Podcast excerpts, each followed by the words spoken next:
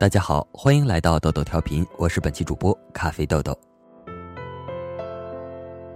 有一种游戏，女人经常玩，但男人从来不玩，甚至深恶痛绝，那就是分手的游戏。男人总是不明白女人的肠子为什么打了十八个结，喜欢搞声东击西的把戏。女人也很生气，哀怨男人不明白她那颗像甲骨文一样难懂的心。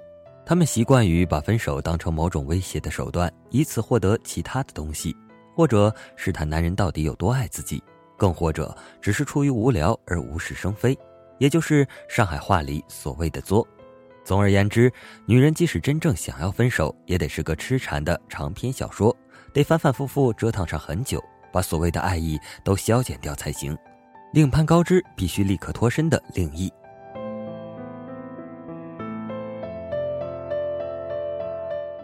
大多数时候，女人都不想实施真正的分手，而只是把分手挂在嘴边，产生点傲慢的优越感。我可是随时会走掉的哦。对于男人来说，则完全是另一回事。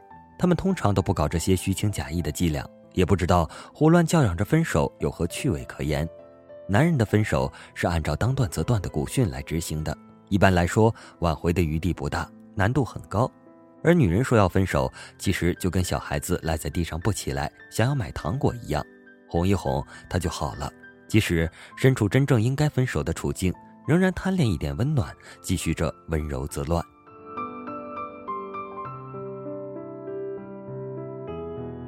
美剧《老友记》里有一回，罗斯干涉 Richard 的工作，Richard 受不了提出分手，罗斯摔门而去，当晚就另寻他欢。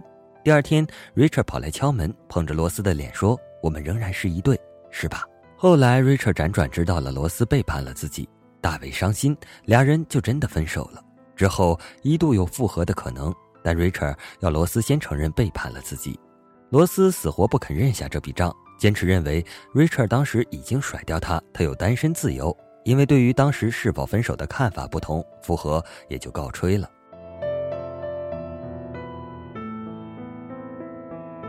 这是男女双方解读分手时想法有异的缩影。对女人来说，她说分手并不代表真的分了，而只是故事刚刚开始。接下来还有故事要发生的，比如男人要努力挽回啦，使着劲儿的哄她，承认自己是个笨蛋，答应给她买漂亮的衣服，带她去度假，送一大堆玫瑰花，雨夜站在她家门口。像 Richard 这样刚提分手，罗斯就跑去寻欢作乐，确实无法接受。你难道一点也不珍惜我吗？这么痛快的就接受了分手的建议，难道正中你下怀？但对于男人来说，被女人甩本身已经够耻辱的了，还要再卑躬屈膝的去努力力挽狂澜，这得多贱才能做得到啊！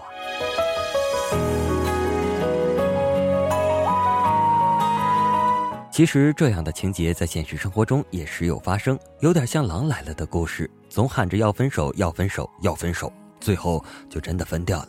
要谨慎使用“分手”这个词，其杀伤力可能大于你的想象，而且它也并不是以退为进的手段。有个非洲朋友告诉我一个心得：如果恋人之间有吵架的趋势，就闭上嘴，去洗手间洗个澡，等情绪不那么紧绷了，出来看对方的脸，也就会比较顺眼了。如果实在情绪太激动，最好找些相对温和的代替词，比如“我想冷静一下”，“我要出去买瓶水”。的确，负面情绪必须打断，但不要轻易使用“分手”这样具有总结性的词语。同样的，对于已婚夫妻来说，“离婚”这个词更是打击。扬言要离婚，并不是杀手锏，而是双刃剑，同样也会断掉自己的退路。想起我和你牵手的画